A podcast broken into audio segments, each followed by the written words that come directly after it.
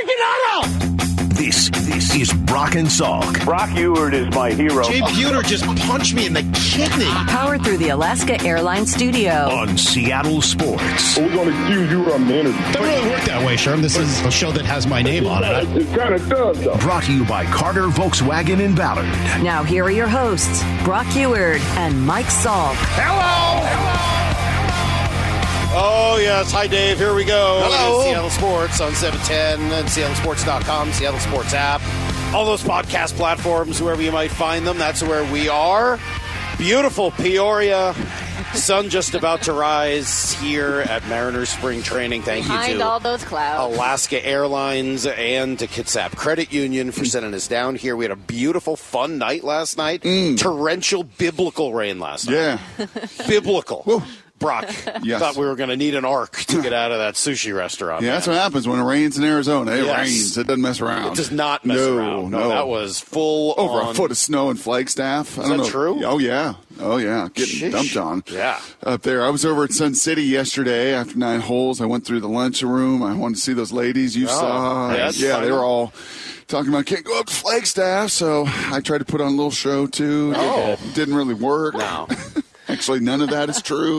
Were they holding a pair of sunglasses on a fishing line waiting for somebody? I told you, man. I think they stole them in order Yeah. to lure me back over there. So, uh, thanks for being with us. Yes, it is a little chilly. I will try my hardest to only complain off air. How's that? That'd be great. Is that a, is that a fair is that a fair deal? I would take that. If I don't complain on air, will you allow me limitless complaining off air? We'll take one for the people, sure. Yeah, It's below. We'll, It's we'll deal with the complaining. it's below 40. I mean, it is below 40 degrees, and the likelihood is that's going to be the situation throughout our I'm morning. toasty. Justin gave me this cool blanket he got for his Oh. Austria trip. That's nice. Can we share? No. Thanks. Appreciate that. It's a one person. Really nice. it's nice. See the kind of team bonding that's gone on while we're down here. It's, it's really great. I'm the uh, lady of the show. I get and? the blanket. Yeah. Man, that's just unfair. All right. Do you want to sit on my lap or vice versa? I would happily have you on my lap. Sure, I would take your body warmth. I'm in. I'm in the type of headspace oh. right now where your body warmth would be just fine. with Okay, me. don't Now te- what? don't tempt me. I'm. I'm not. I'm, I don't. know what- Okay. all right. get All it. right. It's fine. I would happily. Oh, you are warm. it is Yes, happening. Rock is warm. I would happily do the show like this. You are watching on the stream right now. This This is is actually not Yeah. terrible. All the players who are sitting in the cafeteria watching this, a lot of questions. What are those two lunatics doing out there today? All right, well, here's what we do have for you today. We got three people that we're going to talk to over the course of the morning. At 6.30, Paul Sewald. Now, we sat down with Paul yesterday. I want to be perfectly honest. I don't want, I don't want anyone to think that we're holding out on them. We talked to Paul yesterday after, uh, after workout. He was great. He's just a great dude. So, Great you know, sometimes you think about, you know, star players, and Paul's kind of worked himself into being, you know, a big name anyway, certainly in Seattle. He's had a couple of really successful years as one of the better relievers in baseball. And, you know, he had to wait a couple minutes for us to wrap some stuff up, and he just kind of hanging out, introducing himself to Maura. Hi, I'm Paul. Yep. Right? I mean, like, Yeah. just a just a normal good dude who happens to be able to throw a ball hard with a ridiculous spinning slider. And so I really enjoyed our conversation. Even the birds are cold. You hear them? They're extra loud this morning. Like, what are you doing out here? Even the birds are chirping. They're little. thinking about flying north for Yes. a little while just to try to warm up.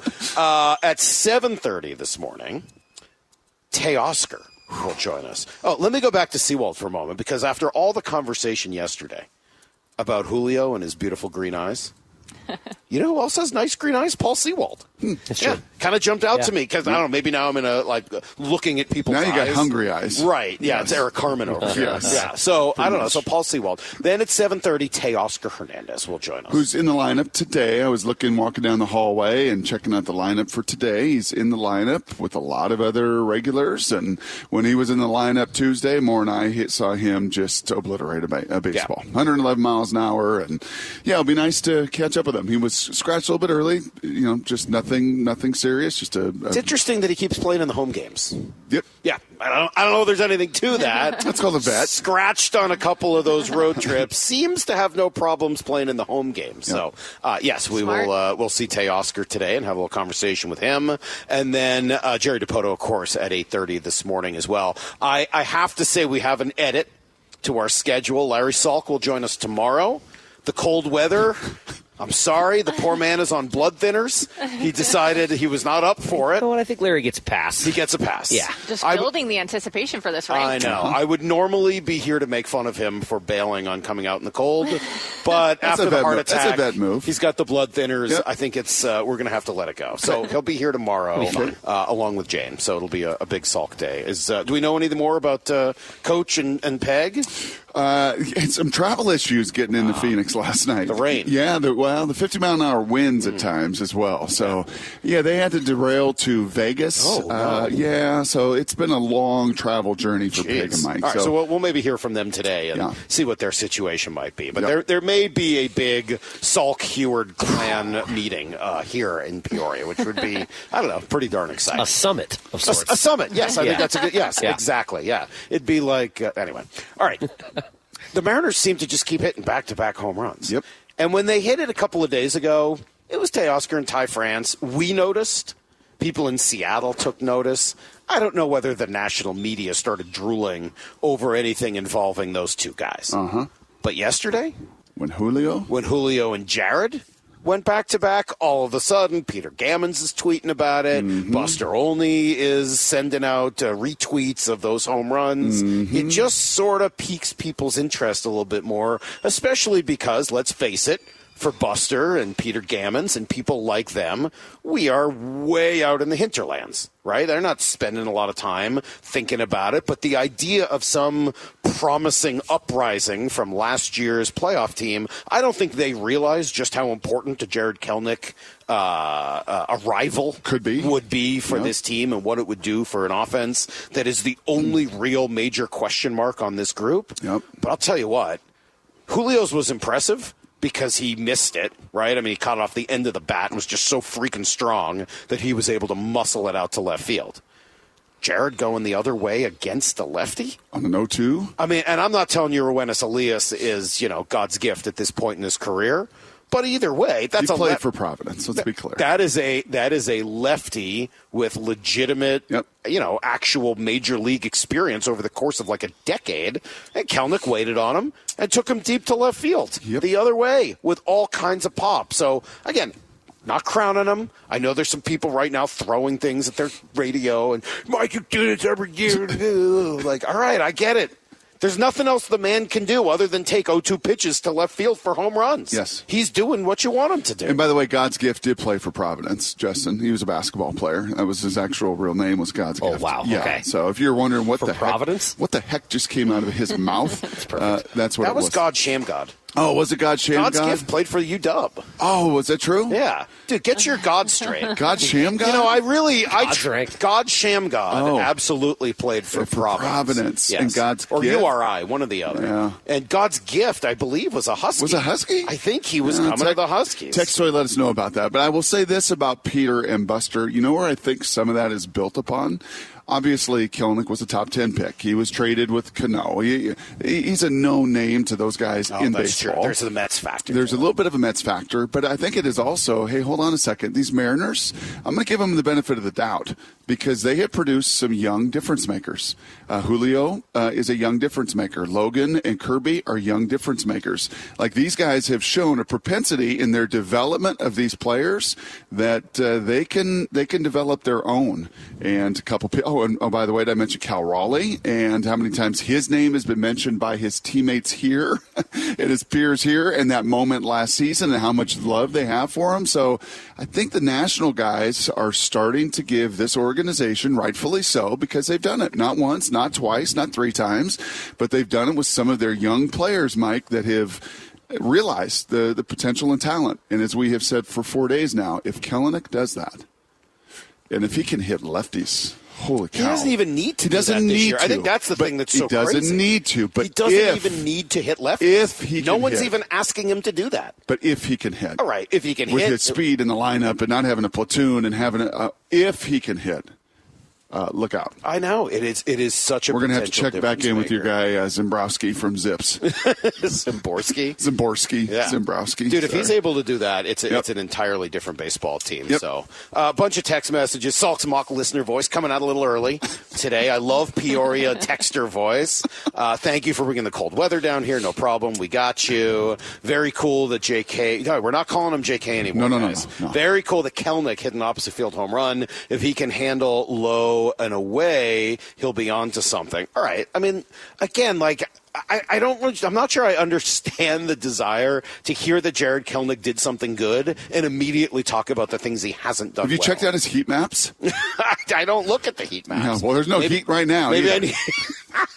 Can we get ourselves a heat map out here to just warm things up a little bit? All right, uh, Paul Sewald coming up in 20 minutes after everything you need to know. Next, Brock and Salk, Seattle Sports on 710, seattlesports.com. Need to know. 15 minutes past every hour with Brock and Salk. Here's what you need to know. Up first. Life is always how you choose to look at it. So, yes, Brock, it was another loss yesterday for the Mariners, but overall, it's a pretty darn good day. Let's start on the mound. Robbie Ray, absolutely dominant over three innings, struck out five, only allowed two base runners, and was downright filthy. That is awesome news for another guy that had a good year last year. It wasn't bad, but if you were to get Robbie Ray from two years ago, it would be just another amazing situation for this team moving forward. As for the bats, well, the two guys at the top sure had nice afternoons. That would start with Julio Rodriguez. Here's the next pitch. Julio skies one. Left field. It's deep. It's got some carry. The wind's got a hold of it. And there it goes. A home run for Julio Rodriguez. Julio gets the Mariners on the board. It's 5 1 Chicago here in the fifth. They got a 1 1 pitch. And and then a few minutes later, Jarred Kelenic followed it right up with a back-to-back job. Here's Kelenic, a high drive, left center field. That baby's going to carry out onto the berm. J.K. with a home run, his third of the season. Back to back home runs for the Mariners here in the fifth. It's 5 2 Cubs. Well, that certainly got people interested, right? If Jarred Kelenic and Julio Rodriguez are both going to do what they were born to do, that makes this Mariner lineup awfully special. Two hit day for Kelenic, two hit day for AJ Pollock as well, and today, Brock Logan Gilbert Yeah. make his first start of the spring against San Diego. They've been holding him and George Kirby back a little bit, try to take some of the wear and tear off their arms. Did we learn anything about Robbie's splitter? We did we'll ask Jerry to put a little bit about it in a couple hours. Did we see did that play a little He bit did of, bring of it a out a role? little bit, yeah. Talked about uh, what that's kind of sitting in the low It's a eighties. tunneling situation, Brock. Is it? It's about tunneling. Oh, very good. Yeah, he can tunnel now both directions out of the same arm slot. And I know it is spring training, but I will say this as well: this whole let's protect Jarred, let's put him in his lane, let's give him every. He's that's not been the case. He's been hitting the middle lineup. Yesterday, he hit right behind Julio Rodriguez in the lineup. I know that it could be a totally different story come regular season because the regular season is not the spring season. But just the way he's carrying himself, just the way he's hitting, and to go Apo Taco on an 0-2, uh, that's pretty impressive. Just tunneling, Brock. It's no big deal. Appreciate it. It's just tunneling. It's just a kicker. Here's the second thing you need to know. NFLPA released its grades yesterday for each team in the NFL, and the Seahawks fared pretty well. A B plus. That was 11th in the league. Players surveyed generally liked the facility. They felt that ownership was willing to invest. It has good food, but they were dinged for the weight room, lack of first class seats for travel. All right, overall positive report. Yep. A little surprised by the travel, considering they used to have their own private plane and also how far they have to go compared to the rest of the league. But I will admit, I, I kind of expected them to be a little higher. We talk all the time about this magnificent facility and the, ban- you know, the banks of the lake and this and that. And I had talked to somebody about that last year who works in that business of, of architecture and said, it's kind of getting past a little bit. Huh. He said it was state of the art when it was built, but it's Yeah. now been, what, almost 20 years? 15 years? Uh, More? It's been almost 20 years. Golly. Right? Yeah, and that's not to say that it's a lousy facility. It's not. The VMAC really is nice. but you got to put a new coat of paint on just about everything. I told you, I was Yep. at the Luxor, or at the, uh, the Luxor, the Bellagio this year. The Bellagio needed a fresh coat of paint. Yep. I mean, it, you know, it may be time for them to just kind of you know, pick it up a notch. Yeah, I think one of the challenges in that survey is you travel from Seattle. Good luck. Well, but then all the more reason to have first class. Well, they class did seats. that. They used to have that with Paul Allen, and it was his private jet and everything else, and, and it was nice. But yeah, I, complaining because you don't get to sit in some of the first class seats and the coaches do. Wah, wah, wah. Wow, I, I that surprises me a little bit. I think that if other teams are doing Uh, it, if- you could do it. you know what, I Dallas, by the way, number one on this Yeah. list. They got an A plus. No surprise. The bottom of the league. Commanders, Jaguars, Bengals, Cardinals, all receiving failing grades. Boy, I'm surprised the Cardinals are on that list. I always think so much of that organization, their ownership group, their coaches, the players, really the way they treat their fan base. The Red Sea going to be very angry. You know what they're going to do in retaliation? Part, because that's what the Red Sea does. Here's the third thing you need to know. All right, trade deadline tomorrow in the NHL. The Kraken have yet to really get active. By all accounts, they are one of the biggest wild cards as they're in position for the playoffs now and could capitalize on this crazy sellers market because of their great depth. So they could kind of go in every direction. I don't really see them adding any superstars or anything like that, but they may be able to move some pieces around. A couple of names to watch for me would be Soucy, Borgen, Geekie, three guys that they could poten- potentially part with without hurting their team too much and maybe get something legitimate back for them. They'll get back to it tonight against Detroit. And the combine, actually, it's been ongoing all week. We've heard press conferences and meetings and interviews, but today, today it begins. So Underwear today, Olympics. Uh, today, the big boys start running and jumping. Tyree Wilson will bench press. Uh, he's had very positive reviews in all of his interviews and everything else. He will not run. He will not jump. But plenty of these other defensive ends, these pass rushers, these guys that the Seahawks need, both at five, need at number 20, need in the second round, We'll get to work and the big D linemen start the process here pretty quickly. All right, that is everything you need to know. Quarter past every hour here on the new Brock and Salk show. Yeah, that'll be fun. It feels like it's been sort of yeah a story that hasn't quite gotten going, and today it Well, will. like the So do you NFL. think Jalen Carter makes it back for it? Uh, If you're him, do you? So he was booked last night, Right. And then posted bail 10, 15 minutes later, so he's Yep. out. Yep. Uh, and again, only misdemeanor charges, no felony charges. It sounds bad, but he's not being accused of murder or manslaughter or anything like that. and he and his attorney say they will be fully exonerated here pretty quickly. Oh, interesting. Well, I mean, even if he's not fully exonerated, again, misdemeanor, very, very different situation from a felony. I think he said he's not going to work out anyway. So Okay. I think he, the hay is in the But barn. does he does he just not even go back? Yeah, he's now so. got to figure out, get a story right, and all that. Yeah, they did the they did the physicals, they did those things. So I don't think there's any purpose for him to go back. I don't think he wants to put on any more show or need any more cameras in his face. He's going to he's going to work out at his pro day. So he will not. Will Anderson? How much is he going to do? We will keep our eyes on him. And yeah, many of these other defensive ends and pass rushers and D tackles that have been attached here. Today's a big day for them. Today is a day where, and, and I, you know, I think over the over the years I've learned, maybe morphed a little bit. I don't just get so overwhelmed, like, oh my gosh, she ran four four first round. But you match it up and you pair it up with what you have seen on tape, and does that match up? And with Manti Teo, it did not. And when he went out there and had so much production in college, and he runs a four nine forty, you're like. Yeah, that doesn't really match up. Something's amiss here. Or that guy jumps 26 inches, or he's pretty stiff, or there's some things there that the production far outweighed the athleticism, or vice versa. The athleticism far outweighs any level of production. So, yeah, you're just trying to figure that out. And today will be the first big piece and big data point at a position of significant need for your Seahawks. What, what kind of camo is that, Justin? I was trying to figure that out. I couldn't figure it out. we saw. I heard we saw a little camo shirt like- walk by. could be a- and- It's Bryce Miller. I heard someone reference him wearing duck blind gear. Yeah. Uh, yeah. Is that Sitka gear? I couldn't tell. I couldn't see if it was KUIU gear. I, it, Okay. I Why don't you go in there out. and see if you can figure it out when we come back? I think his hat was a pheasant. Oh, though. a pheasant. a pheasant. Oh, really? Like from Like uh, a corduroy hat with a pheasant in flight. Whoa. I thought you meant like from uh, Letterkenny. He's always called Oh, no, pheasants. Not no. that kind of. No, no, no, no. All right, I was just checking. All right, coming up Good next. mustache, if though. you like, if you like pitching.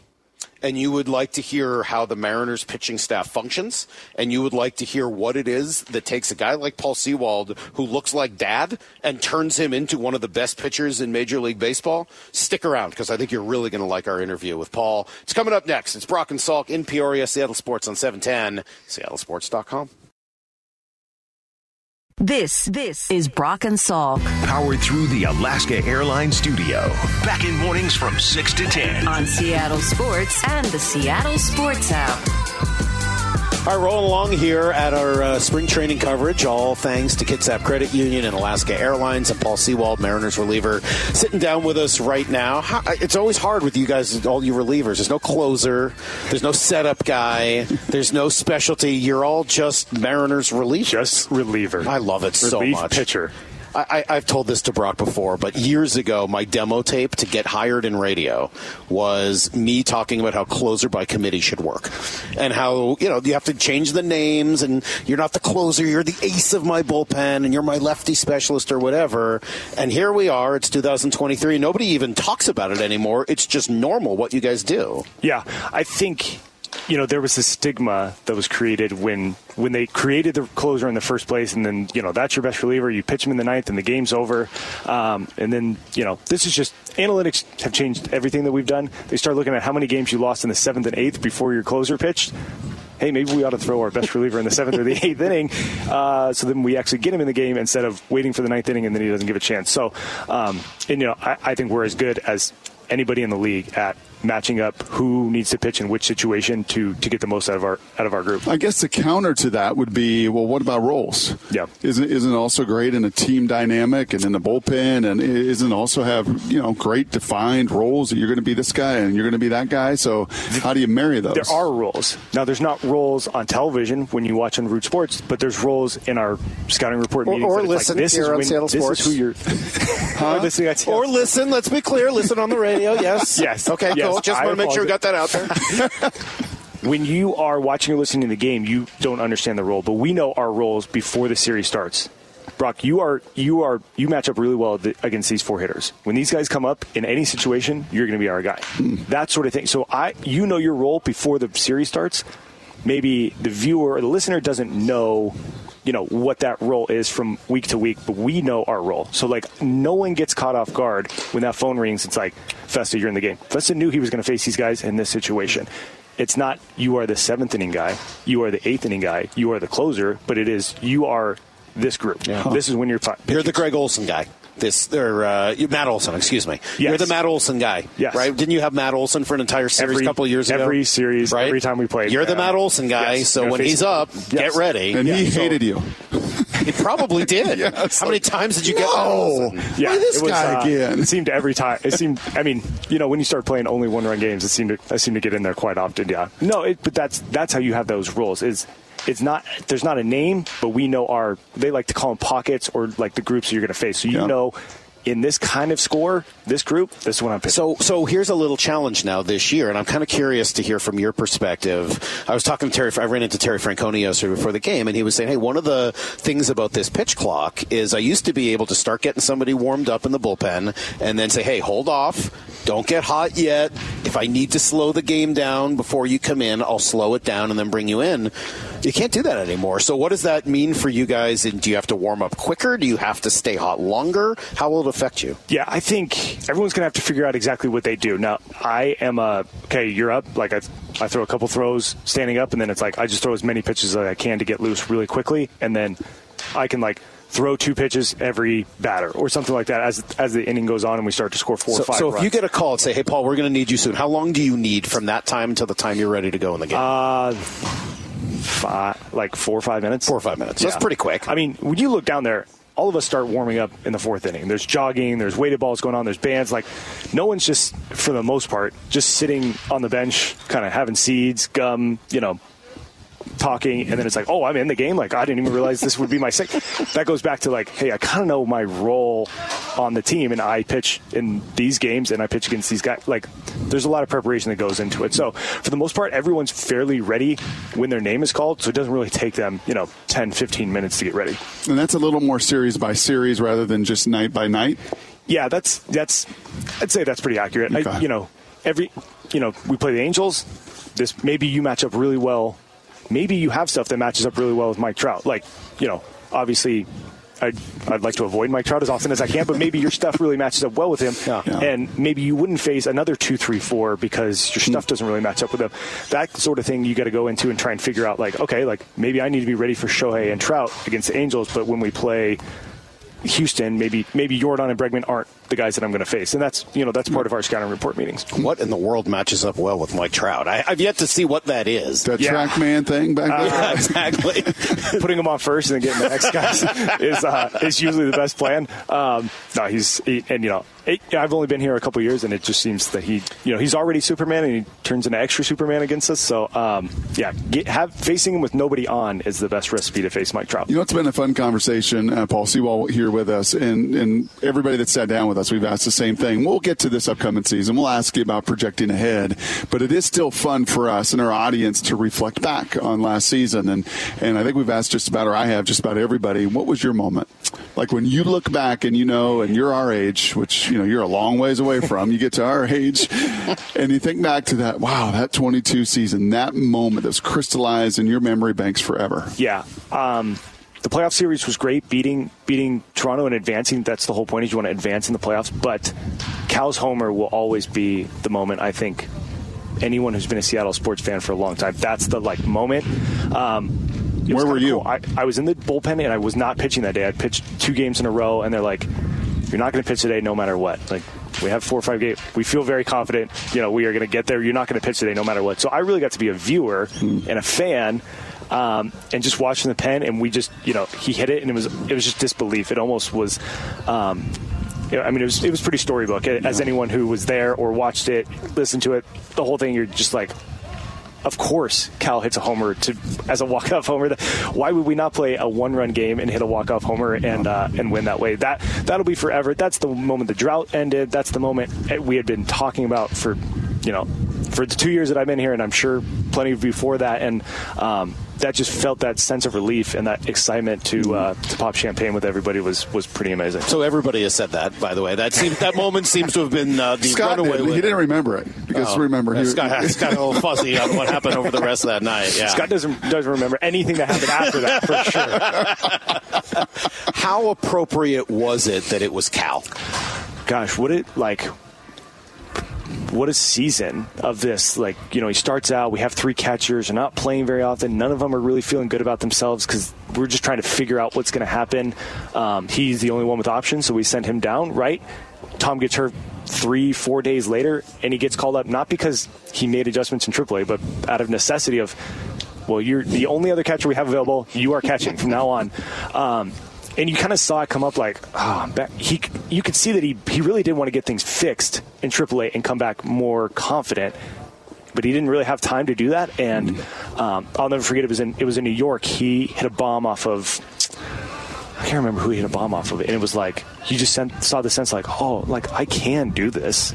And then the next the next night we faced Gausman and he had as good a stuff as anybody in the big leagues and he had two like 110 mile an hour flyouts like just missed him. And it's like no, no, no. Take that as a confidence booster. Like, you know, you could have punched out three times against Gausman, and no one would have batted an eye. Like, hey, man, it's just just one of those nights. But you put together good at bats, back to back nights.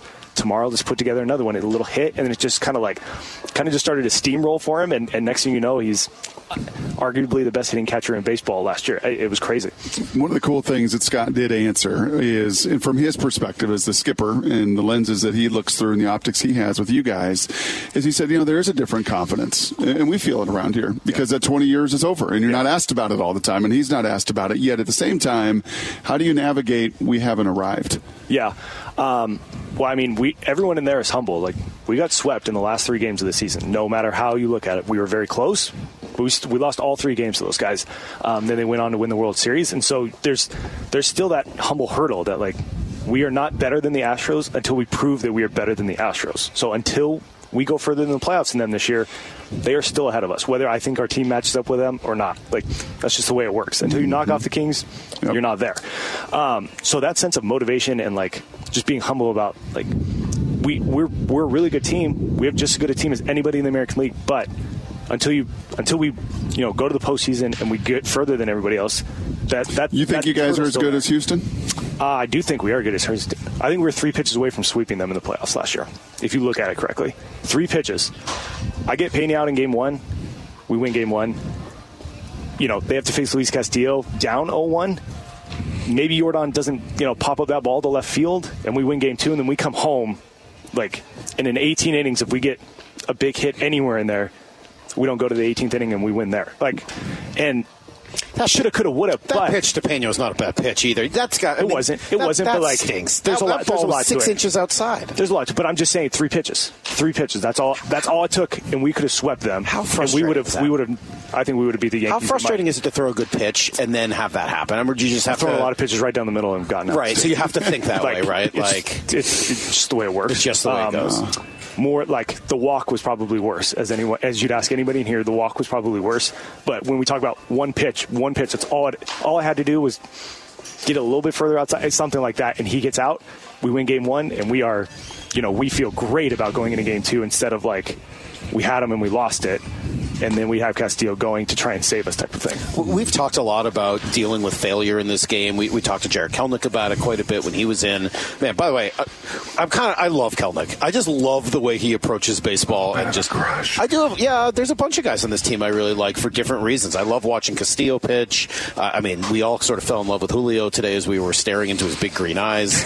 um, I mean, like, but uh, there's something about the way Jarred thinks through the game that I really appreciate, and, and I think it's runs contrary maybe to what his reputation is outside of the game. Yeah. Where I think people kind of see him and see a meathead, and when you talk to him, my God, the, the it's exactly the opposite. But you know, thinking about it, we talked to Kolten Wong about the fact that when he was young, he was picked off in the World Series, ended a game, and he really went through it afterwards. How did you learn to deal with some of the struggles of this game and the ups and downs? Um, just trying to be consistent in forgetting what happened yesterday, whether it's good or bad. Especially as a relief pitcher, like if I blew the game the night before, I'm still probably going to get called tomorrow to do the same thing. I may have to save the game tomorrow, and if I'm still worrying about last night's loss and it carries over, now I've really let my teammates down by not being prepared as they battle again to get us a lead. Now it's one thing if it happens like you know, there's plenty of failure, and no one's going to look at at you the wrong way. But if you know, if you st- if they start to feel like Paul's giving up on us because of this happening, that's that I can't live with. So for me, it doesn't matter if I went one, two, three, and punched out the side or blew the save. I really have to forget about yesterday because as a relief pitcher, I'm more than called upon again tonight. So um, now. Was I good at that when I first got to the big leagues? Absolutely not. And that's you know that's something that I've gotten better at and start really tried to work at. Is that like whatever happened yesterday? There's literally nothing I can do about it. I just have to be ready to go today. Any evolution of your game for this upcoming season? We've heard a lot of talk about Logan's ghost forkball. We've talked about the little cutter for Brash, the Driveline work. Is there anything in your game that you know we'll be able to, to see or feel a little bit differently? Yeah, no, I didn't make any drastic changes. There's no cool new pitch. Um, since I've come over here, I've thrown fastballs at the top of the zone and spun sliders as hard as I can, and it's worked really well. For me, what's if it's not broke, don't fix it. But I need to get better at doing that. So that's my main focus. Is that I do two things. I need to be the best in baseball at doing those two things. That's that's how I looked at the offseason. That's how I look at spring training. Um, when I do those things, I'm one of the best pitchers in baseball. When I don't, you know, I fall back. So the more I can do that, the more times I can be an elite reliever out there. Have you gone into the Trajekt machine to face yourself? I have not. You know, I, I really wanted to last year, and it, you know, there's a lot going on in spring training. I'll make sure that I get in there. Um, but it's funny, JD's like, you guys need to get in there because your confidence levels are going to be through the roof. Yeah. If you have to see um, I, a couple of guys, a couple of guys that had Shannon said Munoz went in there and was like, Yeah. "Oh, that's how hard I throw." Yeah, it's a bullet. It's an absolute bullet. Yes. Um, it was funny. Somebody, somebody, when they put my arm slot where it was, they thought the machine was broken. It was like, no way, he releases from down there, and that's where that's where I throw from. It's Yeah. that low. Yeah. It's funny. I mean, watching you pitch, it doesn't look. I mean, it's not like watching Dan Quisenberry or Yeah. something, or Chad Bradford or one of those guys. But it really is It's not low. submarine. It's but it's throwing overhand as low as I can. That's kind of how. How did you try to treat develop that? Um, just kind of like I mean, kind of just my arm is getting more tired as I get older, so it kind of drops a little bit more every year. Uh, but partly, you know, when they're, you know, when I made this change of trying to throw the ball, the fastball up, I just was really having trouble with it in 21 spring training, and I was like, I don't understand how to throw down on a mound and throw the ball up. That just doesn't really make any sense to me. Um, and we go to the alt side, and I'm really still working on it, and I was throwing long toss, and the guy I was playing catch with was like, well, that's like that's the carry that they're looking for when they talk about this stuff. I was like, all right, so I have to throw the ball up at 120 feet. So like, how do I throw the ball up? From 60 feet down a mound, and it kind of just, I was just trying to make this like get under the ball and push it up sort of thing. Um, worked that day and haven't looked back. He's going to be in baseball, don't you think? I don't think so. No, I think Uh-huh. he's going to be doing what we're doing or something like it. I don't know if it's going to be color commentary, studio analysis, or hosting a talk show. I'm told you're a, a Colin Cowherd guy. I am. I am. Every every day, my my wife gets so annoyed that we have Colin Cowherd from nine to noon every day in the off season. Um, now, are you a hot take guy? Uh, I don't think I'm necessarily a hot take guy, but I just I enjoy his views, and I I just enjoy the way he you know he has great people on sometimes, you know. Brock, maybe one of those guys that comes on. I enjoy those segments. Um, you know, so I just, I mean, I'm a sports junkie. I've been my whole life. When like, we always watch sports in my house when I'm in charge of the remote. And, So, you so when you're done here, right when when baseball's finally over, darkness retreat for you to try to figure out what comes next, like Aaron Rodgers. It's going to be a hard pass on the darkness. retreat. um, yeah, Green Bay's got their hands full with that situation. Uh, I don't envy them. No, probably no darkness retreats. Um, I don't know what. You know, I'm lucky enough that I don't really have to worry about Plan B just yet. Baseball's going just fine for me, Yes. so uh, I'll worry about that when that when that bridge comes. Well, in ten years, at forty three or whatever it Perfect. when you're when you're finally ready to hang them up after a long and storied career, full of uh, what is it, Rolaids reliever of the year? Hmm. They still do that, Rolaids, probably not. And then uh, you know, World Series banners and Yes. everything else. Yes. call us. That works. Brock and I'll be ready to retire. Perfect. And you can take over this Slide show. right in. I like Abso- Absolutely, Paul. Uh, Appreciate it, man. Appreciate it. Continue. Awesome. Good so luck. great to be on with you guys. He's fun, man. Got a, got a, a lot of nice things. To I told you guys over about sushi last Sewald. night. That one, like perception to the reality, may have skewed me the most. Just from afar, just watching him from afar. I've not met him before. Just thinking, like a lot of these re- relievers, he's pretty robotic, pretty routine, pretty into his thing, and maybe not a lot of. See, I'm lot- surprised you would think that with the whole like wave to his wife and you know the throwing his glove that time and celebration. I Yeah. mean, like he does kind of a whole thing out on the mound to celebrate. Heart Like, yeah, I mean he he's got some stuff going You know, I'm he got a lot. Of, surprised you thought he, he got a lot of stuff going on, and I'll tell you what he did. He triggered some thought. And uh, you know, you have brought this up with Pete Carroll a few different times, and that was a fun little conversation about roles, right? And what is your role, and having a defined role on a team, and everybody buys into their role. And for so long in these major league, you know, dugouts and bullpens, it's you're the seventh, you're the eighth, you're the ninth. And he kind of just shed some great light into how analytics have changed that.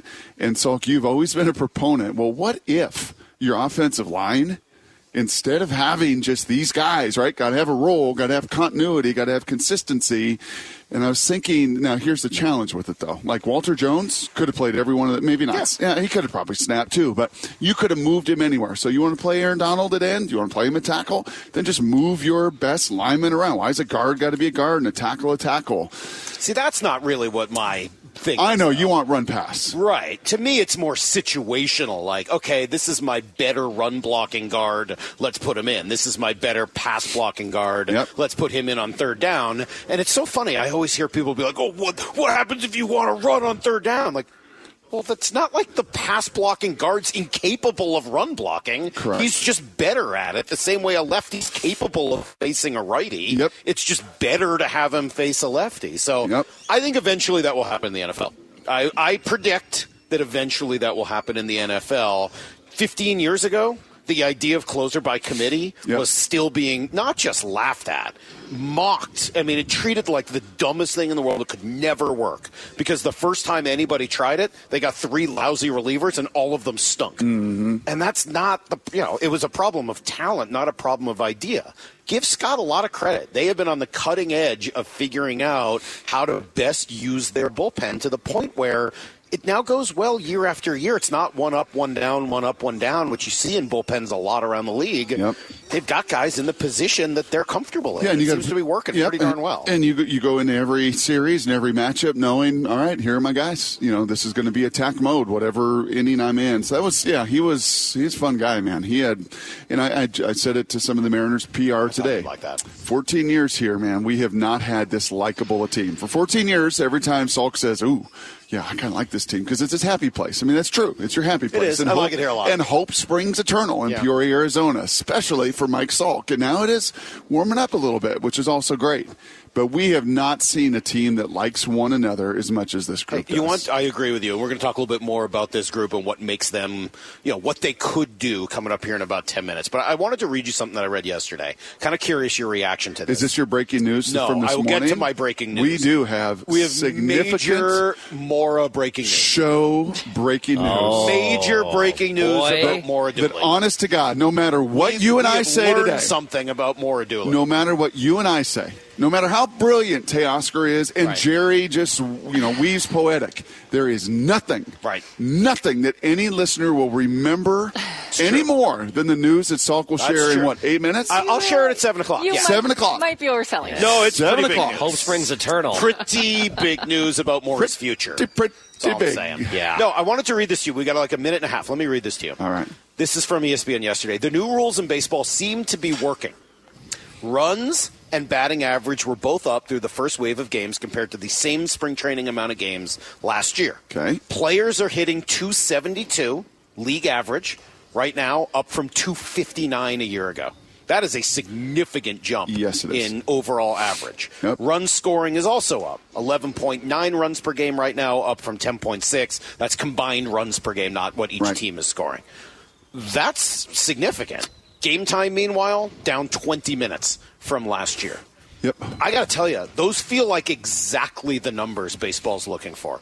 It feels like they're looking for about 15 points in batting average, about a run per game, and about 20 minutes of time saved. Mm-hmm. Yep. That seems like Yep. right on par with what they were looking You know, for. and, yes, cool. yesterday after the show, one of my buddies from Ephrata, who's a major league uh, umpire now, great guy, uh, was umping the game here with the Padres yesterday. Texted me, "Hey, you want to catch up?" And I was picking his brain, and he said so clearly, and I know this has been shared, but you know, just from his perspective too. Like this isn't, hey, what do we think about tweaking this rule, or what about this replay system, or what about? Remember, they were thinking about the exchange a few years ago. Uh-uh. This is like we are doing this, and he said the commitment that baseball is making from the inside, every team is making, management is making. It has been uber impressive from his perspective, and they are going. They are not like, oh, month in, this isn't quite working. No, no, no, no. We are invested. We are doing this. We've done it through the minor leagues, as Jeff Passan said. It will be the most significant change to baseball in 50 years, and through what seven, Well, eight days of some spring training data. I know people are going to be happy about those 20 minutes. I'm happy about going from 259 to Uh, 272. me too. And I know batting average is an old school stat that nobody cares about anymore. I'm not using it as a tool for judging players, but I am going to use it as a tool for what the game looks like. Yes. And getting more hits People in on the base. game.